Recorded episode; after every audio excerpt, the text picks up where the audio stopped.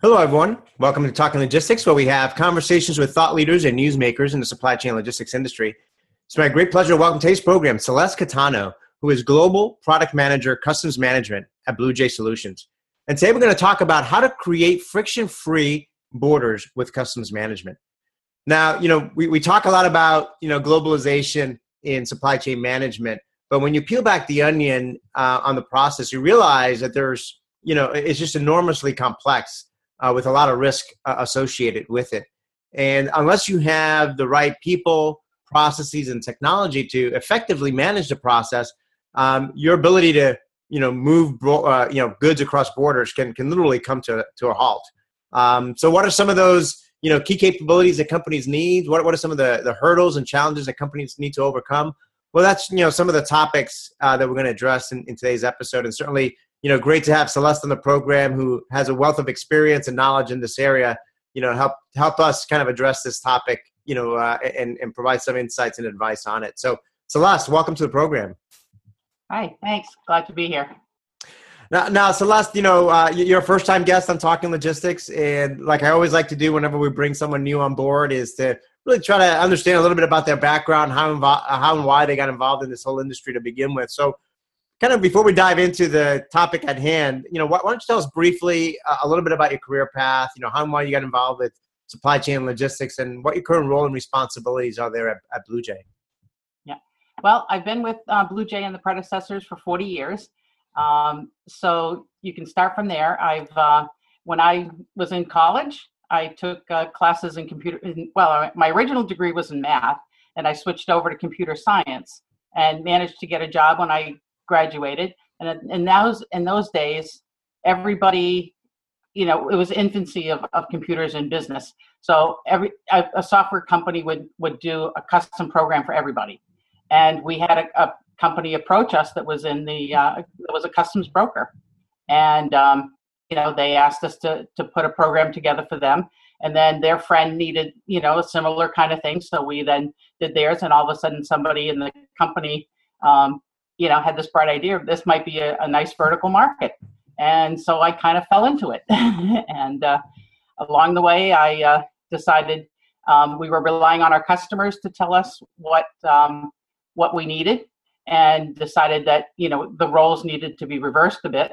And so I pursued getting my uh, customs broker license and, um, and did get licensed.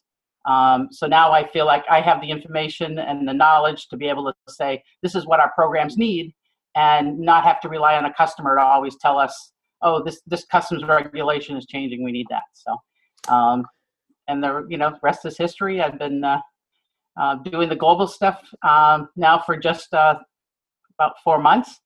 And, uh, you know, so that, that's a real eye opener as well. Um, cause prior to that I was just doing the U S.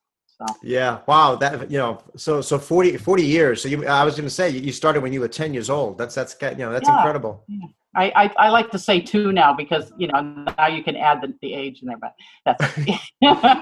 Well, it's, again, I, I always like asking this question because, you know, it's always amazing to me how, you know, the, the twists and turns that our careers take us in, right? You know, a math background, you know, got into kind of developing code, you know, got into a client asking in the customs brokerage industry to kind of uh, do a project for them. And then, you know, here you are now, you know, uh, years later and, and now a customs broker yourself. Um, mm-hmm. So so I think that's, that's a unique thing too, as well, you know, being, um, you know, in many ways you're in the front lines of what ultimately this technology needs to do. So you understand that aspect of it, but obviously understand the, the technology piece as well. So, so great, um, great uh, background and perspective there. So, so let, let's talk now uh, about the topic here, and let's start with a basic question. I mean, how has customs management, you know, changed, you know, over the years, and, and you know, what are some of the, the challenges and you know potential issues that companies face today? Well, I think customs management has changed considerably over the years in the fact that um, customs is now requesting a lot more data, and every all the customs authorities, at least in major countries, are automated, and so they're expecting all the uh, everything to be, um, you know, full data. You know, really a, a paperless environment is what most countries are are trying to achieve if they haven't gotten there yet. Um, so it really relies um, heavily on the data and what um, E R P systems um, from from the different organizations can provide to the um, you know to the system to be able to uh, you know send that data to customs and to be able to get everything clear. Um, like in the U S, for example, um, just over in the last the last few years, we now have what's called a single window, and in the single window, you now have to report data for potentially up to fifteen different agencies, in addition to customs, all all with all within that one data set to be able to um, provide that to customs before you can clear um, clear customs. So so before you had you had goods that required this data, but it was the shipper that was filling out a form and sending that directly over to the agency. Um, so now it's it's the you know the brokers or the filers have to be responsible for collecting all this data and then um, supplying that to the agencies. Because before you can clear customs, you have to satisfy all the other agencies. Um, and so it adds adds a lot more complexity on that end. And, uh, you know, so it really requires um, systems to be a lot more robust um, than, than what they used to in the past. Yeah, and I think it, it gets to the point of, you know, I think it underscores, which is true in, in so many different supply chain processes, you know, the importance of having timely and accurate, you know, data and information, yeah. right? Because you, you, you one, you, you miscommunicate something or you're missing a piece of data, uh, that, that, that brings the process to a halt. Right. Absolutely. Absolutely. And, uh, you know, so it's interesting kind of moving away from the p- paper processes, right, to more automated. I, I would assume that I know when I first really started looking at, at this whole process, Um, it was uh, really after nine eleven. And, and nine eleven, I think, uh, obviously, security has become a, a bigger aspect of all this as well, right? Absolutely. And a, a lot of countries have been putting in, in um, programs in place. Like in the U S, we have C T P A T, which is a you know Customs Partnership Against Terrorism. And then you've got in Europe, you've got the um, Authorized Economic Operator, I think is what their acronym A E O stands for. And, you know, so different countries have put these in place. And basically what, they, what they're trying to do is if you're a good guy and you subscribe to these programs, um, like with C T P A T, you've got to have uh, verification of all of your uh, facilities. They have to meet certain re- security requirements. Um, and so you go through all of these steps. And so then customs can then label you as, you know, a good guy, a known importer. Um, somebody that has um, their supply chain under control, and you know they may give you uh, benefits as you as you're doing your your shipments. So your entries may may end up with fewer examinations, okay, just by participating in these programs. So it you know there's there's a lot of those kind of things that were recently introduced, um, you know that uh, that do help the importers um, along the way. Right. And, and you kind of alluded to this, you know, the the the variety of different um, uh, parties that are involved in, in the whole mm-hmm. process here. Now, you know, historically, you know, companies have relied on, on you know, brokers to handle, you know, a large part of, of customs management. Are you seeing, um, you know, companies looking to bring more of this process in-house? And, and if so, what what's driving it? Um, I think a lot, we have been seeing a number of companies that are looking to, to put things in-house. Um, and typically, um, I think a lot of those companies, the reason they're doing it is for um, reducing their costs, um, as well as, like in the U S, the importer is ultimately responsible for all of the customs compliance. So a lot of them are um, wanting to make sure that they're they're compliant and that they handle it. Um, to me, if you've got, um, if you're an importer that has, um, let's say, a, a very narrow range of products, where you, you make one widget and that's all you're doing is making this one widget, okay? In those cases, you probably can bring your compliance in, in-house, because once you learn what you need to do to import this widget, you're you're pretty much done.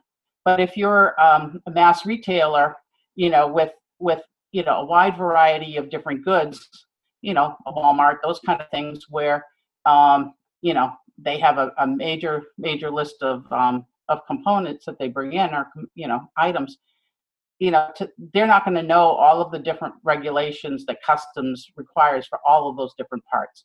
So if you've got, um, you know, that wide variety, you really sort of need to rely on a broker who's, whose core competency is to know everything about customs, okay? if you're just a mom and pop type importer, you're not going to, your core competency is going to be to, what you need to to do to, to make your, your widget. Um, you don't want to have to deal with all of the custom stuff. So having a customs broker is definitely um, the way to go for, for companies that, that want to do that. Um, right. You know, I think, you know, one of the things that I, I often see is just the, the complexity, even with things such as classifying products, right. With, with H T S codes. And, you know, and I, I've, I've looked at some of those systems, you know, at the, the actual classification system, mm-hmm. and, you know, trying to find the right classification for something, particularly for newer products that might be relatively new that, you know, may fall in one or two categories. And, and that could be the difference between, you know, you being able to import or export it, or the, the amount of duties and taxes that are might be involved. So, so I think you're right. I mean, there's a lot of complexity, even just that aspect of it, right? Oh, definitely. Definitely. I mean, you could, you could have stuff that um, a woman's sweater, for instance, you could have it made out of, out of a certain type of wool, and it's classified under one number. Um, you add a pearl button to it, and all of a sudden now you have to worry about Fish and Wildlife, um, you know, getting involved in the mix. And what do you need to be able to, uh, you know, to comply with them? So, you know, you really, it's kind of, it's helpful to have those experts, especially, um, you know, when you're, when you're introducing new products and, uh, and uh, that, that kind of stuff to the mix, because right. it, it's so complex. It's, it's yeah. So, so let's, you know, and we, we kind of started talking about it uh, already, but, you know, for companies that are, you know, thinking about bringing more of these processes mm-hmm. in, in house, I mean, um, uh, you know, what are some of the important factors, you know, to consider? I mean, what are some of the common pitfalls to avoid? Uh, well, I think a lot of the, the stuff that, um, that they need to think about um, is more, how do they maintain those records? How do they, all of the information that they have on all of their parts and, and items that they're importing? Do they have all the registration numbers that they need for the different agencies? Are those, um, you know, readily available? Do you, you know, if you're looking to claim um, one of the, the preference preferential um, duty rates, do you have all of the documents that substantiate that? Do you have the proper certificates of origin that that um, that will will tell you that you have um, the right to, to make those claims? Um, you know, and a and a broker would be able to, you know, they would have checklists to say, you know, do you have this? Do you have, you know, they make sure that you have that. So there's a lot of those kind of things that a broker would naturally have. So an importer, if doing it themselves, would have to basically have that same um, same type of record keeping on their side. Um, and obviously, they, if they want to bring it in-house, they have to have a system that can communicate with cu- the customs authorities. Um, you know, and a lot of people, um, you know, will rely on companies like us to do that. Um, and, uh, you know, in, in a lot of, in a number of years ago, a lot of companies would try to program those themselves. But the customs authorities are so complex now, and you know they can change on on a on a whim, and now you're having to you know get your I T folks that know about making your own widgets having to you know reprogram the systems to do customs. So you know from a, a software side, you know we're seeing we're seeing fewer people um, you know doing their own anymore, but um, but the, uh, uh, the you know importers would definitely uh, need a system in order to uh, in order to do any of this themselves. Right. No, it's a, you, you know, I, I think even if they had their own system that they built themselves, they're a step ahead of, of at least from my experience, mo- most cus- companies out there. I mean, I, I remember going to a conference a few years ago, and they were literally using Excel spreadsheets as their, you know, customs management system. And, right. you know, trying to just to get the, um, the attention of upper management in terms of how critical, important, um, you know, this whole process is, and how ideally they should have a system in place that is, uh, you know, an enterprise grade solution versus, you know, keep trying to keep Excel spreadsheets up to date, um, was, was very frustrating, you know, you know, for them. So I, and I remember years, even years further back, a V P of, of, uh, trade compliance at a, a very large multi-billion dollar, uh, uh, uh, pharmaceutical company, I believe it was, you know, she said, um, uh, You, you know, we're, we're like at the bottom you know, the priority list. Our man, our upper management just views us as paperwork, and they don't really realize, you know, mm-hmm. how much risk and cost and, and potential liability, you know, we are, are responsible for. But, uh, you know, for, for people in the C-level suite, we're just paperwork. Yeah. Oh, yeah. We get definitely hear that a lot. Yeah. Right. So, so I think, you know, along with the technology, obviously you have to have the upper management support and the understanding of, of what role this plays, of the people such as yourself that have kind of intimate knowledge of what the custom processes are. And then, you know, obviously the, you know, the right processes and, and integrations in, in place. Um, so, so let's dive a little bit deeper into the technology uh, now. I mean, what, what capabilities should, should companies look for in, in a customs management solution? And, uh, you, you know, obviously glo- glo- there's a lot of discussion these days about, you know, global trade networks and, Uh, uh, supply chain operating networks, as I like to call them. I mean, what's the role of a global trade network in, in, in, as part of the process here? Well, I think something like the, the global trade network, uh, we'll start with that part first. Um, the global trade network is really um, a way to, to tie shipper, transportation, logistics, customs, the whole supply chain all together. Um, and what it does from the customs side is if you're if you're doing business in, you know, X number of countries and decide that you're going to add another country, right? Our global trade network would allow you to be able to see which customs brokers are working in that space. Um, you know, do we have the expertise already for those those countries? Um, and you'd be able to, you know, maybe identify a partner easily that you know. Um, you know, obviously follows good practices if they're um, already on our network. And, um, you know, so it, it helps connect a lot of people together from the customs part. I mean, from the transportation side, I mean, there's a lot of benefits from, you know, from sourcing and saving money and, and that kind of stuff for the, the actual transportation. But I think from the customs point of view, I think a lot of it is, is relationships that, uh, that will be there. But so going back to, um, to your first part of your question is, what kind of things should be in a global um, customs management system? Um, there's a number of things. Um, one of one of the key things is a denied party screening, uh, basically to make sure that you're not you're not sending goods to um, a company or, or individual that is on on the uh, sanction list. Um, we have a system that takes care of that. We have um, a number of different lists that we uh, maintain. Um, and we can we can review um, the data, um, you know, the, the, the parties that you're shipping to um, on, against those lists very easily.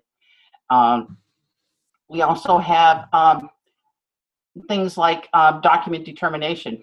Um, if you're exporting something to a country, do you need specific licenses? Do you need um, any any special certification to be able to um, export it? Okay, so that, that's another area. Um, as I mentioned earlier, all of the data that needs to be collected, you need a, a robust parts database, item data ma- master, so that you can store all of the data and all of the um, codes and things that you need for all these fifteen agencies or however number of different countries that you're uh, doing business with. Um, you also need to uh, um, look at, at tools that, that help you um, manage all of the dates and deadlines. Um, you, in in the U S, for instance, you can clear customs on one day, but then you have ten days to have to do a follow-up, what they call an entry summary. And so you have to make sure that you do that in ten days. If you don't do it in ten days, you're going to get fines for late filing. So you need tools that are going to help you monitor these kind of dates. And then the other thing is you need to hold um, system to be able to monitor your payments to customs. Are you making those payments, you know, timely?